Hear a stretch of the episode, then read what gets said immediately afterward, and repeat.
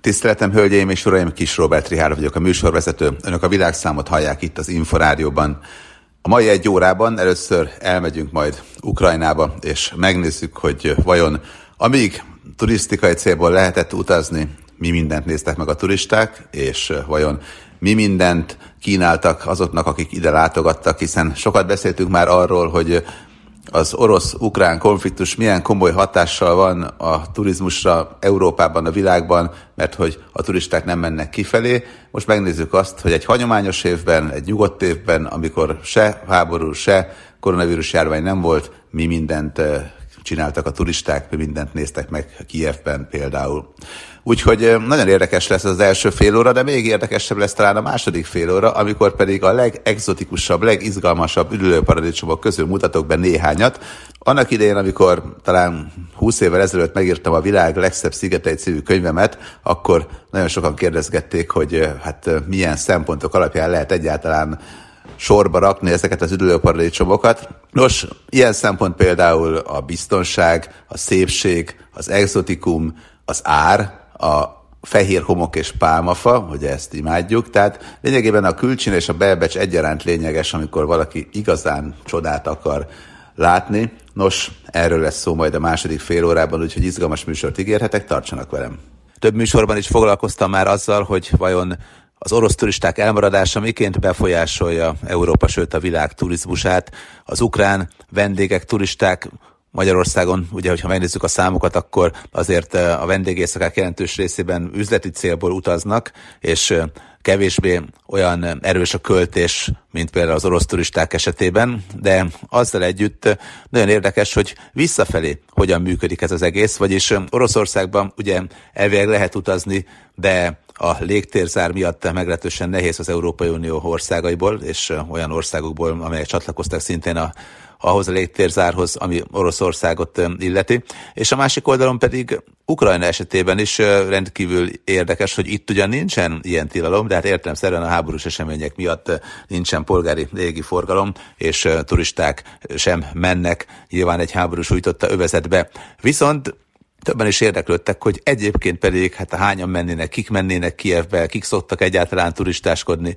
Nos, Kiev bizony bővelkedik látnivalókban, bár nagyon sokan úgy gondolják, hogy Kievbe azért járnak, mert olcsó, és akkor bulizni kell. Van, aki azt gondolja, hogy hát Kievbe ugyan már miért menne, kevés ott a látnivaló, kevés ott az érdekesség. Valóság az az, hogy rendkívül sok történelmi látnivaló érdekesség van Kiev városában, amit egy hagyományos évben megtekintettek a turisták, és hát bízunk abba, hogy majd a konfliktust követően ismét megtekinthetnek, és remélhetőleg lesz majd erre mód. Minden esetre, ha megnézzük az épített örökséget, akkor is alap esetben egy normális esztendőben biztos, hogy megnézik a turisták a Szent Mihály székesegyházat, ami tényleg annyira fantasztikus és gyönyörű aranyszínű hagymakupolás épület, hogy ami mondjuk a Vörös téren a Vasszili Blazsendé székesegyház Moszkvában, az Kievben a Szent Mihály székesegyház, és valóban nagyon-nagyon szép. A Szent Zsófia székesegyház szintén rendkívül ismert és híres turisztikai látnivaló, ortodox természetesen ez a székesegyház is, és a legrégebben fennmaradt keleti szláv templomok közé tartozik. Arany kupolája van, és egy ilyen zöldes, aranyozott nagy tetőzet borítja még, maga az épület az fehér. A templomban egyébként 260 négyzetméternyi mozaik található, és mintegy 3000 négyzetméternyi freskó az eredeti cél az volt, hogy az isztambuli Aja Szófia székesegyházzal versenyezzenek, és akkor ennek próbáltak egy vetétársat teremteni. Minden esetre a nagyon fontos látnivaló közé tartozik, hogyha turistaként valaki itt járt, akkor alig, nem erre nagyon sokáig fog emlékezni.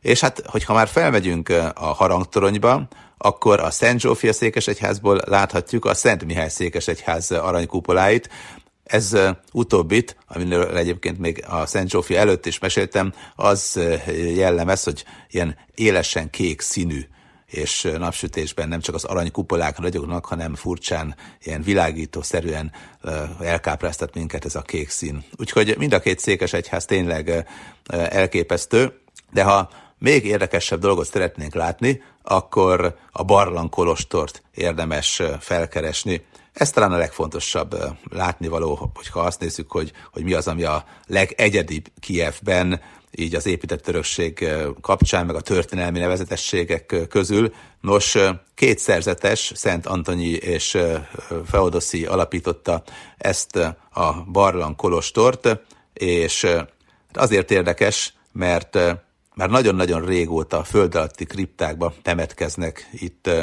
a kievi barlangkolostorban, és itt éltek, és itt is haltak a szerzetesek, halálok után bebalzsamozták őket, és üvegkoporsóban helyezték. Ezeket a katakombákban meg lehet tekinteni. Miként azt is meg lehet nézni, hogy mekkora kis területen éltek egykor, tehát lényegében egyszerre egy kicsit kísértetés, egy kicsit hátborzongató, egy kicsit misztikus és történelmi, és hát persze vallási nevezetesség is.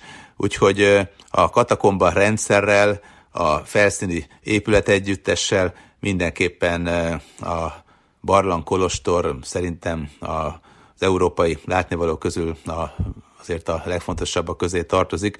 Hát nyilván egy hagyományos évben nagyon sokan eljönnek ide, és sokan azt mondják, hogy ha Kievben, a városközpontban van valamilyen dolguk, és nem feltétlenül turistaként érkeznek ide egy hagyományos évben persze, akkor az egyetlen dolog, amit mindenképpen meg kell nézni, akármennyi idejük is van, az a barlangkolostor, mert ez a legegyedibb és legérdekesebb a látnivalók közül.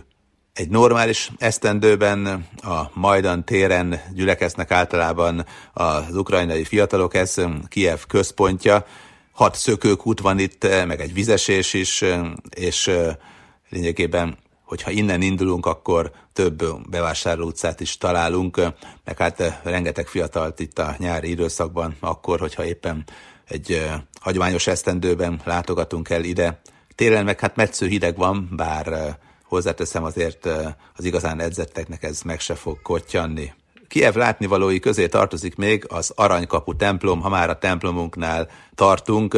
Nos, míg az előző székesegyházak fehér aranykupolával vagy kék aranykupolával szín kombinációval jellemezhetőek, ez az aranykapu templom lényegében egy vörös erőtszerű kis fa építménnyel kiegészített épület együttes. Egyébként nem túlságosan régi, mert hogy valóban volt itt egy aranykapu, de hát ezt még a középkorban elszedték a világégések során egy részét elvitték, szétszették, úgyhogy megsemmisült lényegében, és a későbbiekben újra akarták építeni ilyen történelmi mementóként, és ez nagyjából sikerült is, 1982-ben újra elkészítették, de hát ugye a legendák maradtak csak, nyilván értető okból nem maradt különösebb kép, vagy, vagy fejezés, vagy festmény az eredeti aranykapuról, úgyhogy hát ahogy nagyjából elképzelték ugye a szájhagyomány útján, a legendák útján az aranykaput úgy építették meg, hát nagyon sokan azt gondolják, hogy nem túlságosan jól sikerült, mert egy ilyen erőtszerű, vöröses, rózsaszínes valami kis fatákolmányjal, de hát azért érdekes minden esetre, mert elsőre nem gondolnánk, hogy micsoda. Egyébként eh, templom manapság, a legendákban azért eh, ugye lényegében egy erődítmény volt elsősorban, és eh, innen az ostromlókat próbálták meg távol tartani még a kezdeti időkben. Kiev egyik magaslatán található az anyaföld szobor, ami rozsdamentes acélból készült, és 102 méteres. Lényegében ez hasonló, mint a mi szabadságszobrunk, és szintén egy magaslaton található, viszonylag zöldes területen. Hogyha éppen nyugalom van, akkor a Nyeper folyón is lehet hajókázni, a turistáknak ezt is fölajánlják általában, bár hozzáteszem, azért ezek a hajók nem vetekedhetnek a klasszikus luxus óceánjáró vagy folyami hajókkal, amelyekkel találkozhatunk mondjuk Nyugat-Európában vagy a világban, de minden esetre ez is egy érdekes dolog.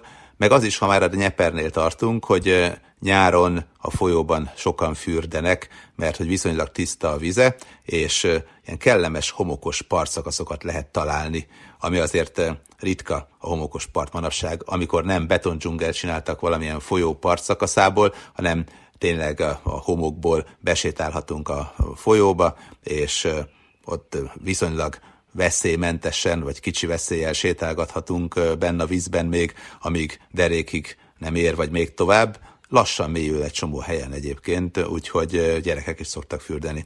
Voltam júliusban, és láttam azt, hogy a családok ott piknikeznek. Ha már a szoborral kapcsolatos dologról hallhattak itt a világszámban, azért azt is elmondanám, hogy mellette van a világháború múzeuma, és régi harci repülőgépeket lehet megnézni. Hát most azt gondolom belegondolni is rossz ilyen dolgokba.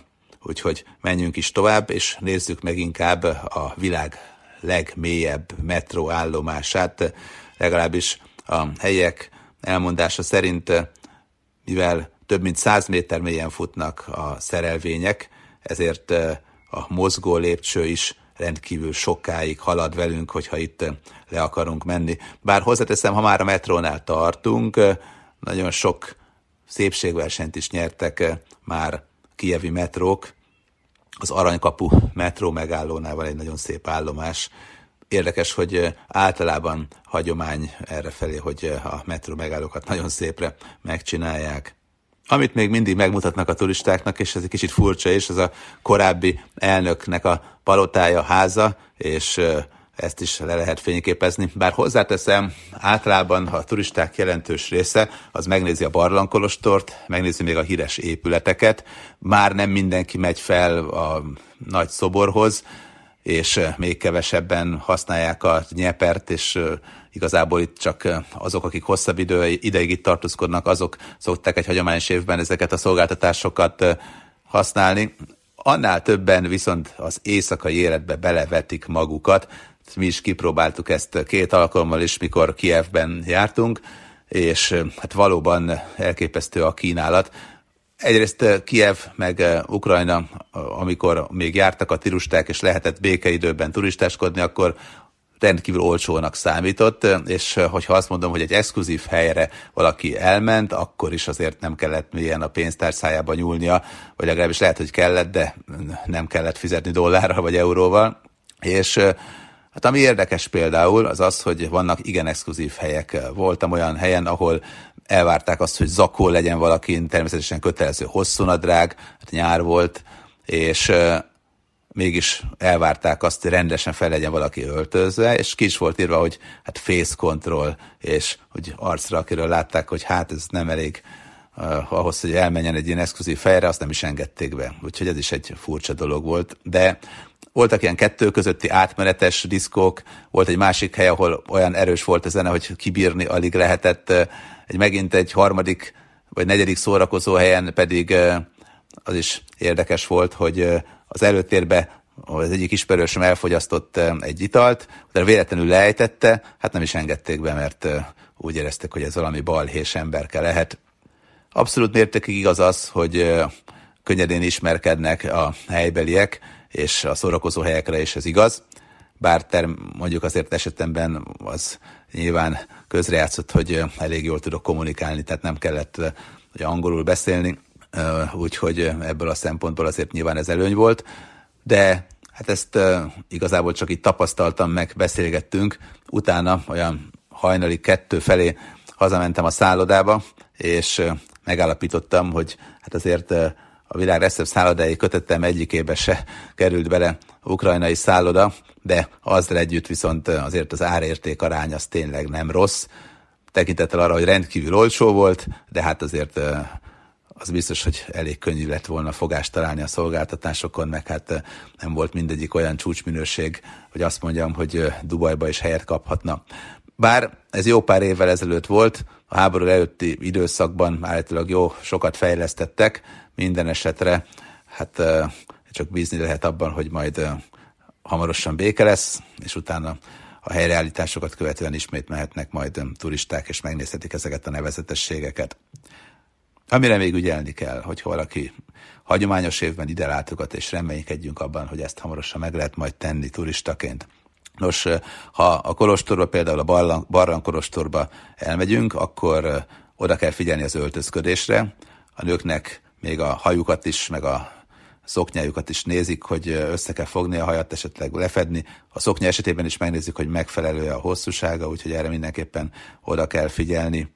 A Barlang Kolostor egyébként 11. század óta lényegében lakott, használt, mert hogy ugye a szerzetesek itt is laktak, itt is éltek a kezdetek kezdetén.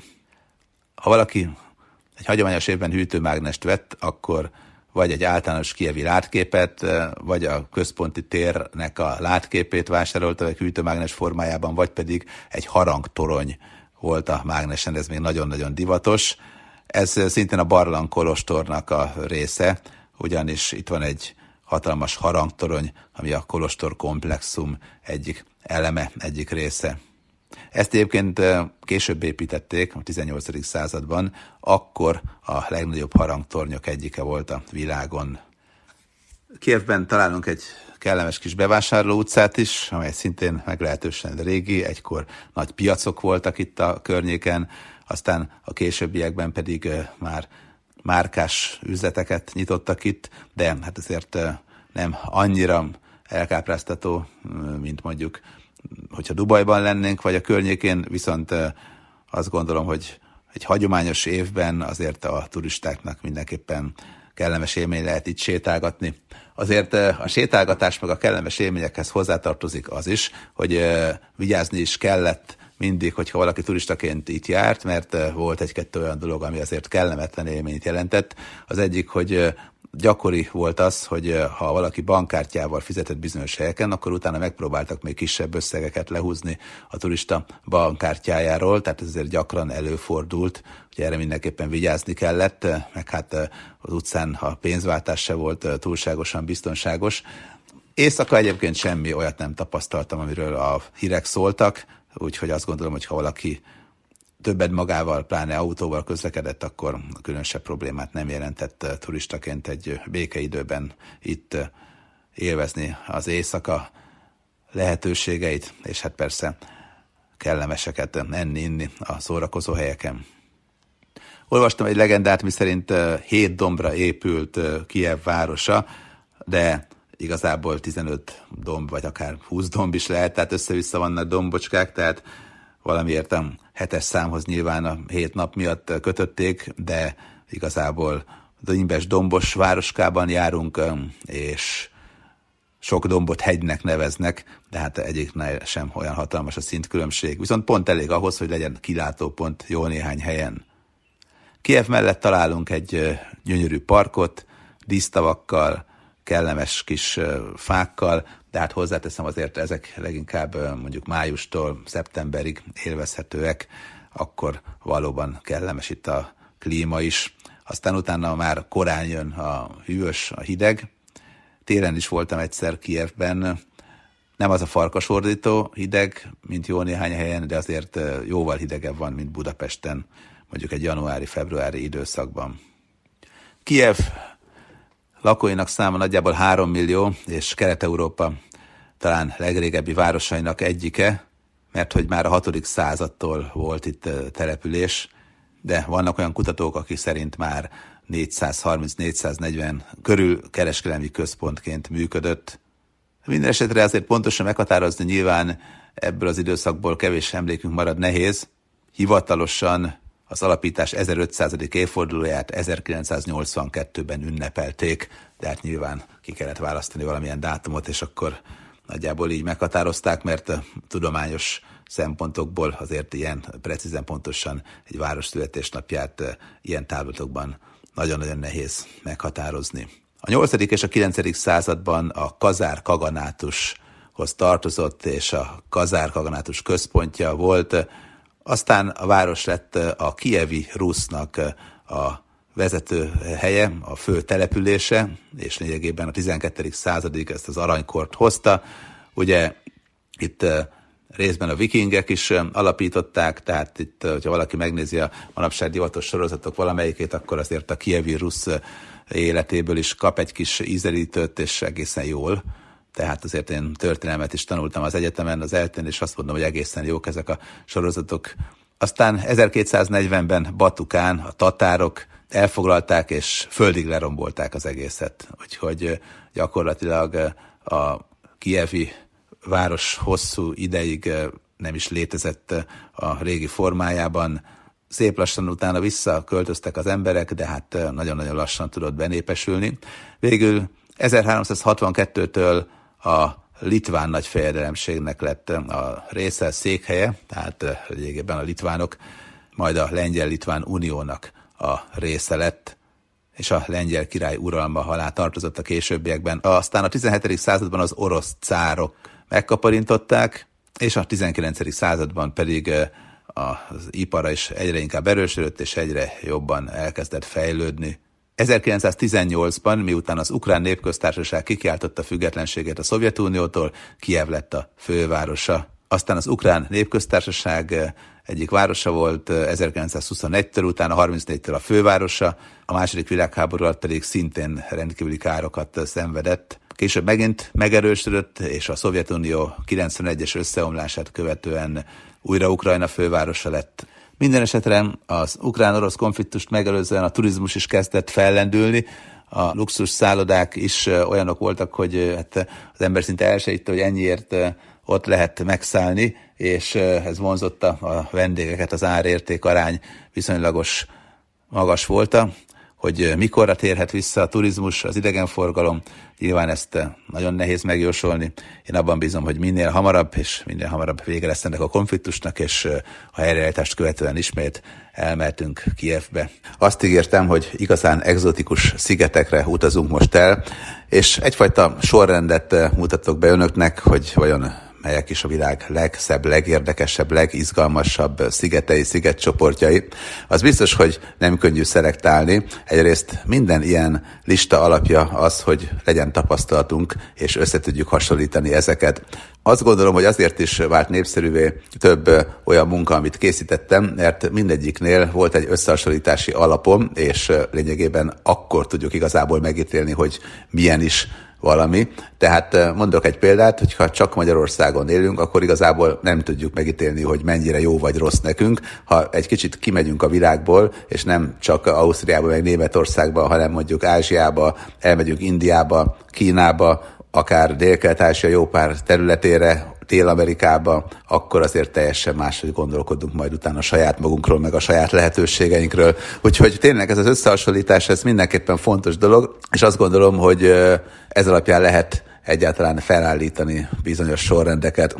Nekem nagy szerencsém volt abban, hogy a 90-es évek elején már rengeteg dokumentumfilmet forgattam, a Maldív szigetekről például, a Seychelles szigetekre tanulmányutat is hirdettek, mert akkoriban még úgy gondolták, hogy majd a magyar turisták el fogják lepni a szigetcsoport jó néhány tagját, és a szállodákat majd benépesítik. Nem nagyon tudták még, hogy mi fog történni az akkori rendszerváltások után, és mekkora fizetőképes kereset alakul majd ki azokban az országokban, ahol felváltotta a kapitalizmus, a szocializmust. Úgyhogy eh, az biztos, hogy érdekes volt ez az időszak. Majd azt követően több exotikus üdülő paradicsom próbálkozott eh, új piacokat nyitni, és eh, közép-kelet-európába, kelet-európába, vagy akár még keletebbre ment potenciális ügyfelekért, potenciális turistákért, úgyhogy szép időszak volt, és hát abból a szempontból eredményes, hogy valóban egymást érték a tanulmányutak. Akkoriban még voltak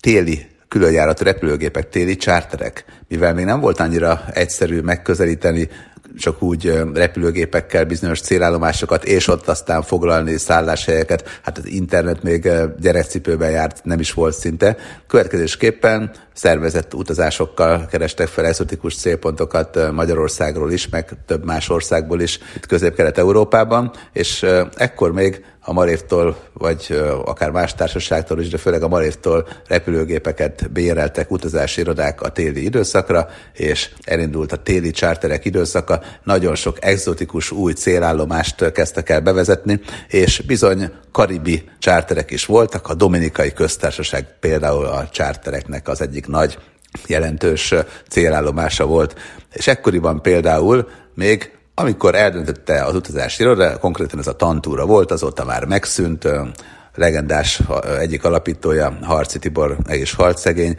Isten nyugosztalja. Szóval ebben az időszakban például ez úgy működött, hogy egy tanulmányút keretében különböző szigeteket keresett fel a tantúra, és elvittek engem is például erre az időszakra, mert hát akkoriban azért a magyar televízió, meg az, hogy mellett a magyar rádióban is dolgoztam, hát ez azért nagy dolognak számított, nem voltak még kereskedelmi adók, ugye hát hol volt ekkor még TV2 meg RTL klub, és az történt a gyakorlatban, hogy ott találkoztunk szállodák képviselőivel, ott találkoztunk különböző szolgáltatókkal, és mentünk szigetről szigetre. Így jutottunk el például a Guadeloupe szigetekre, Szent Martinra, Martinik szigetére, Dominikai köztársaságra, és hát nagyjából meg is állapította akkor, emlékszem Harci Tibor, hogy a Dominikai köztársaságban gyönyörű 200 kilométeres, fantasztikus, fehérhomokos tengerparti szakaszon, de ami legfontosabb, hogy a szállodák árát meg fogják tudni majd fizetni azok a magyar, magyarok, akik magyar szempontból azért jó módúaknak számítanak, de hát mondjuk ilyen nyugat-európai,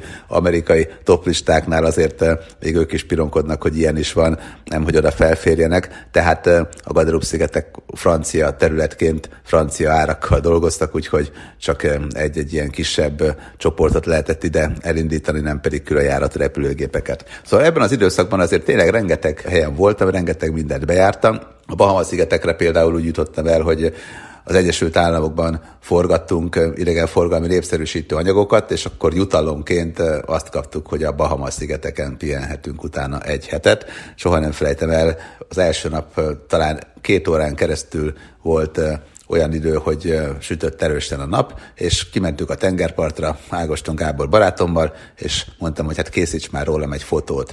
És csinált is egy fotót, majd szólt nekem, hogy hát nézz oda, hogy mögötted milyen ott az ég. És hát láttuk, hogy nagyon beborul az ég, és nem hogy egynapos, hanem egy hetes vihar jött, még hurrikán is volt, úgyhogy lényegében ki tudtunk mozdulni a kis bungalóból, ahol egyébként egy francia ágy volt összesen a birtokunkban kettőnek, úgyhogy nem azt mondom, hogy egy csúcs jutalom volt ez, de hozzáteszem, amikor végre el tudtunk, vagy vissza tudtunk menni Miami-ba, akkor az is kalandos volt a Bahama szigetekről, mert hogy akkor meg az egyik kedves barátunk, egy utazási irodának a tulajdonosa olyan sokáig sütögette magának a tükörtojást, hogy emiatt késve indultunk el, és pont baleset volt az egyetlen olyan hidon, ami összekötötte Paradise Islandet Providence island a két ismert Bahama szigeteki szigetet, és emiatt nem tudtunk átmenni a hidon, nem tudtunk odaérni időben a reptérre Nassau-ba, a fővárosba, emiatt aztán lekéstük az első járatot. Tehát nem lett volna gond alapesetben, mert fél óránként járnak gépek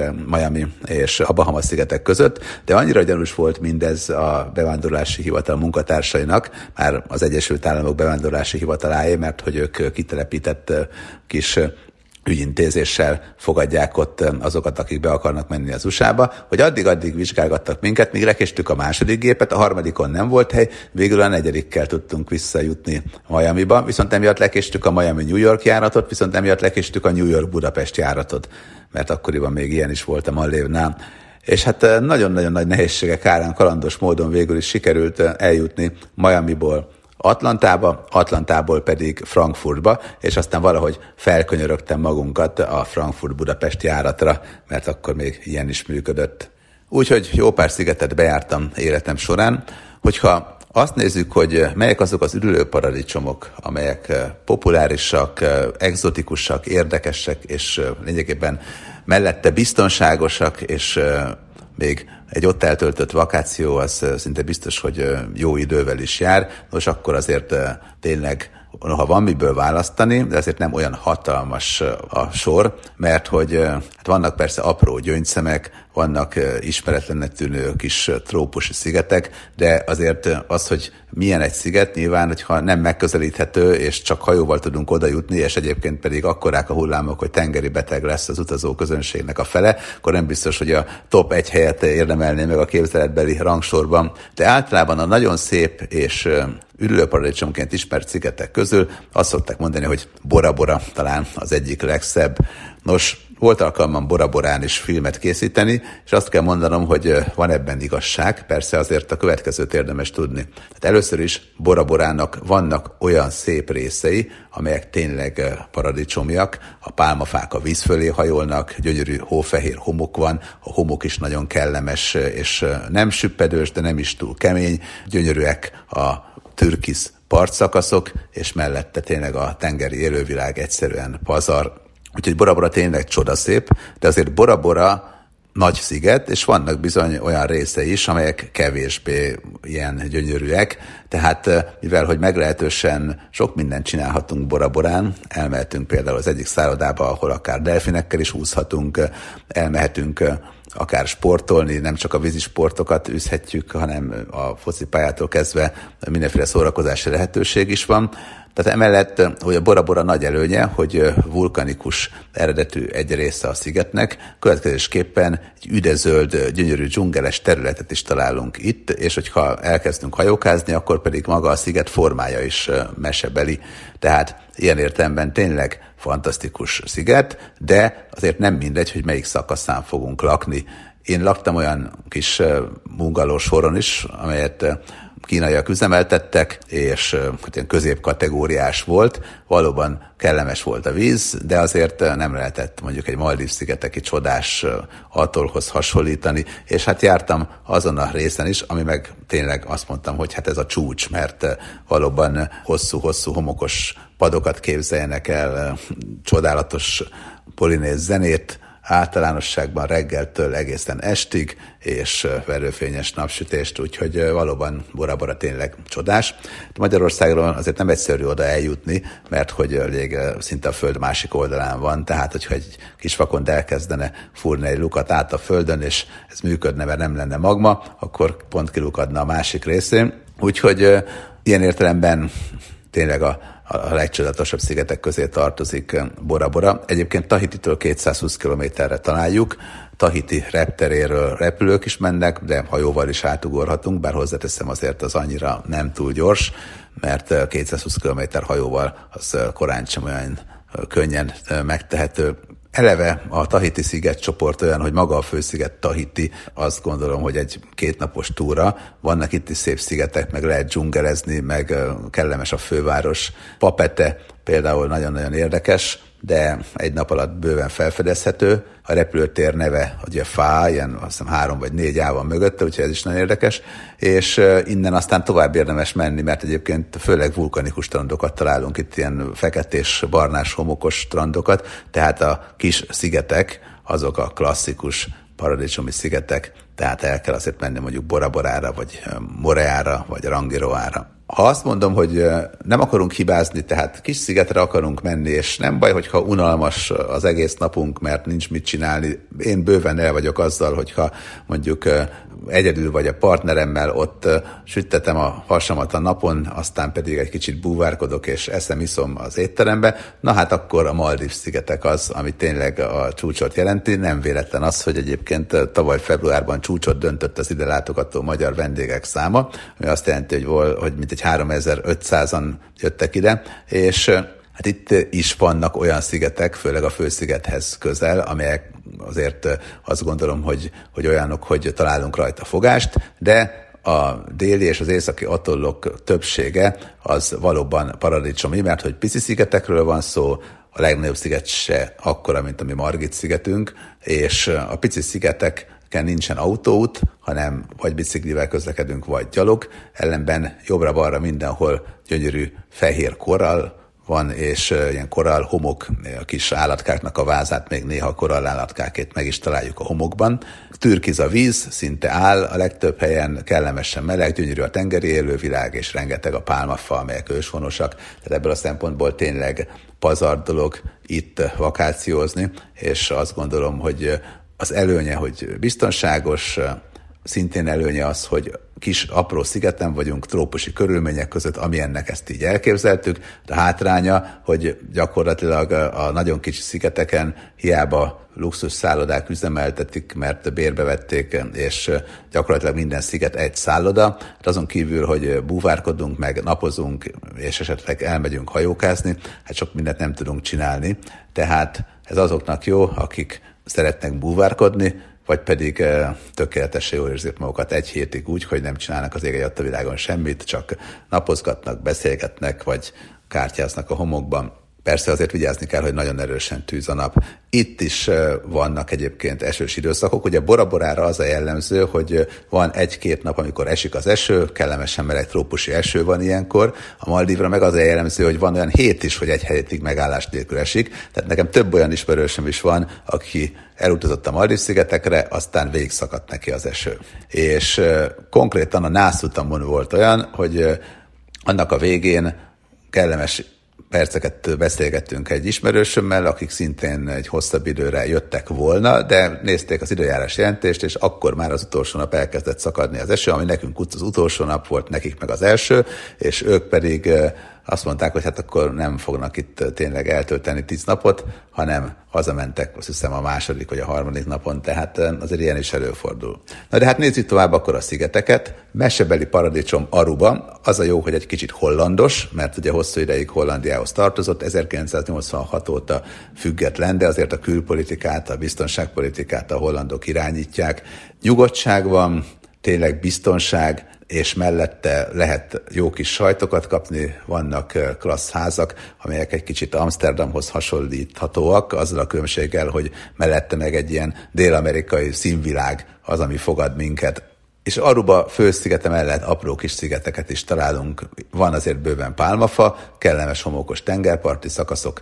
Azt hiszem, hogy azért, mivel hogy nem apró szigetekről van szó, tehát a Maldív hangulatot annyira nem adja vissza, cserébe viszont bőven van mit csinálni, tehát elmehetünk akár egy terepjáró túrára a sziget egyik végébe, nagyon sok szórakozási lehetőség van, még egy ilyen kis víziparkot is létrehoztak, tehát itt tényleg úgy tudunk eltölteni egy hetet, két hetet, tíz napot, hogy minden napra van valamilyen program, akkor is, hogyha nem feltétlenül vagyunk a víz alatti világ szerelmesei, nem szeretünk búvárkodni, vagy nincsen búvárigazolványunk. Tehát azt gondolom, hogy ideális választás lehet akkor, ha nem csak szép homokos strandokra vágyunk, hanem arra, hogy mellette azért legyen mit csinálni. Hozzáteszem, itt is azért nem mindegy, hogy hol szállunk meg. A főváros az kellemes az esti sétákra, de talán az egyik szállodájánál van viszonylag jó homokos tengerparti szakasz, ellenben van olyan rész, ahol meg hosszú homokfövenyt találunk. Tehát itt azért alaposan körül kell nézni. De hát, ha folytatjuk a gyönyörű szigetek sorát, akkor amikor megkérdezte Willy Trütko barátom egyszer, hogy hova menjenek el úgy, hogy szeretnének hosszabb ideig ott tartózkodni, és akkor tudjon a gyerek iskolába járni, de azért gyönyörű partszakaszok is legyenek, meg nyugalom, meg biztonság, stb. stb. Hát akkor azt mondtam, hogy az egyik havai szigetre, mégpedig Maui szigetére menjenek, és így is tettek egyébként, mert hogy a fősziget Oahu az valóban egy kellemes sziget, de ott azért nagyok a hullámok a központi strandnál, a Waikiki Beachnél, azért viszonylag forgalmas, vannak nagy panelházak is, meg magas épületek, tehát az nem annyira ilyen sziget hangulat.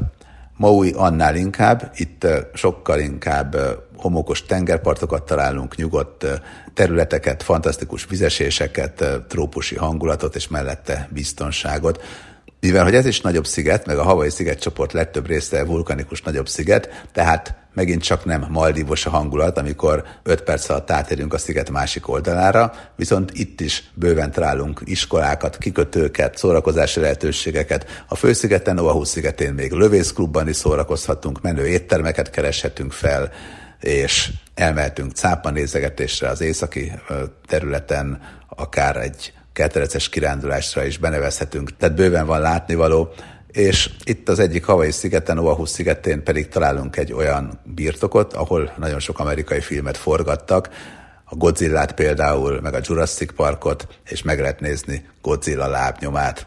Hát nyilván nem az eredeti, elárulom.